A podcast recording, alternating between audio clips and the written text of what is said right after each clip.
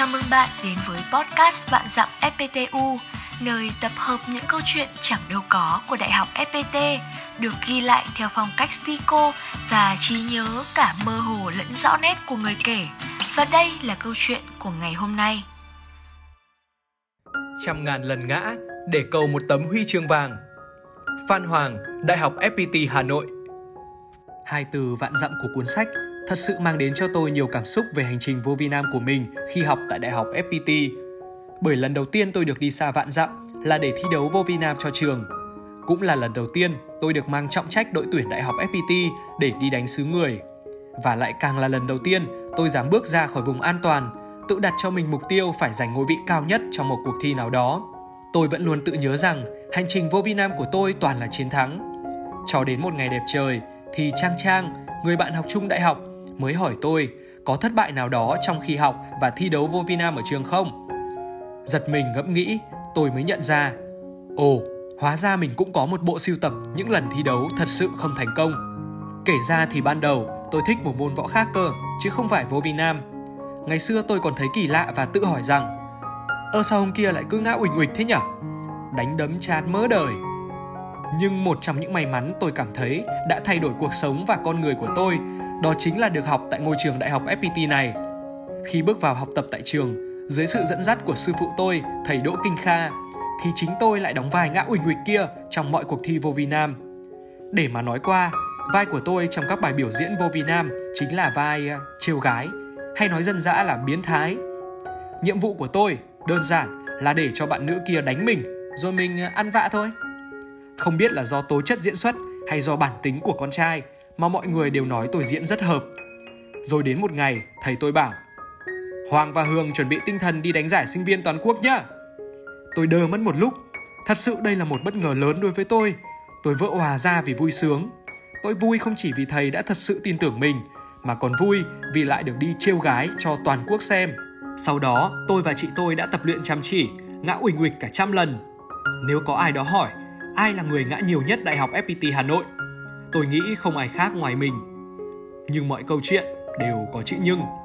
Ngày phải bay vào Huế chính là ngày kết thúc môn, nộp assignment và thi cuối kỳ. Tôi phải lựa chọn, một là ở trường đi thi, hai là đi thi đấu. Tôi hoang mang không biết phải chọn như thế nào. Tôi trao đổi với các anh, các anh cũng không đưa được ý tưởng gì cho tôi. Rồi tôi hỏi thầy, thầy bảo cứ yên tâm đi thi đấu, thầy sẽ xin cho để về thi sau. Thật may mắn khi Đại học FPT luôn hỗ trợ sinh viên để cháy hết mình với đam mê. Và tôi cùng đồng đội lên đường đi Huế. Gần 10 ngày trong Huế, tôi cũng đã quan sát để hiểu đối thủ của mình là ai.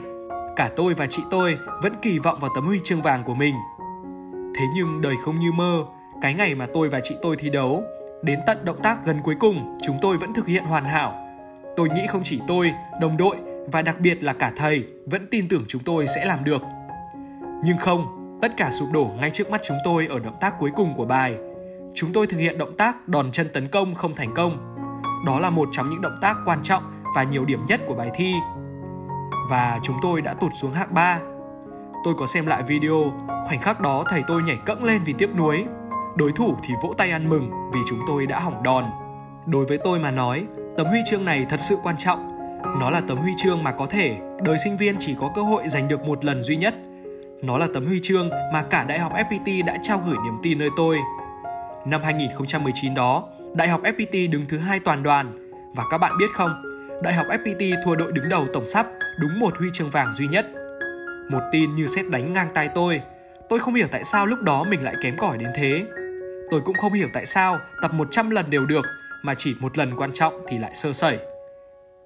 Tranh thủ lúc không ai để ý, tôi ra ngoài trộm khóc Tôi khóc vì tôi giận mình đã không thể làm tốt hơn. Tôi giận tôi vì đã không cố gắng hơn nữa. Rất may những lúc như thế tôi luôn có thầy, có những người anh, người đồng đội động viên. Tôi nhận ra rằng mình phải cố gắng hơn nữa, nhiều hơn nữa. Và tôi trở về Đại học FPT, tiếp tục luyện tập, trau dồi, rèn luyện bản thân, tiếp tục sự nghiệp uỳnh uịch của mình. Đáng nhẽ nếu dịch không quay trở lại, tôi đã được các thầy giao cho tiếp tục đi thi đấu. Lại còn nghe phong thanh là giải dự định tổ chức ở chính sân nhà Đại học FPT mình. Như thế thì tôi có thể uỳnh uịch cho các bạn đọc xem rồi đấy. Nhưng dịch đã hoành hành nên có lẽ việc đó đành hoãn lại đã vậy. Hẹn các bạn xem tôi ngã khi nào hết dịch nhé. Chúc các bạn luôn là con cóc con hiên ngang, hô mưa gọi gió.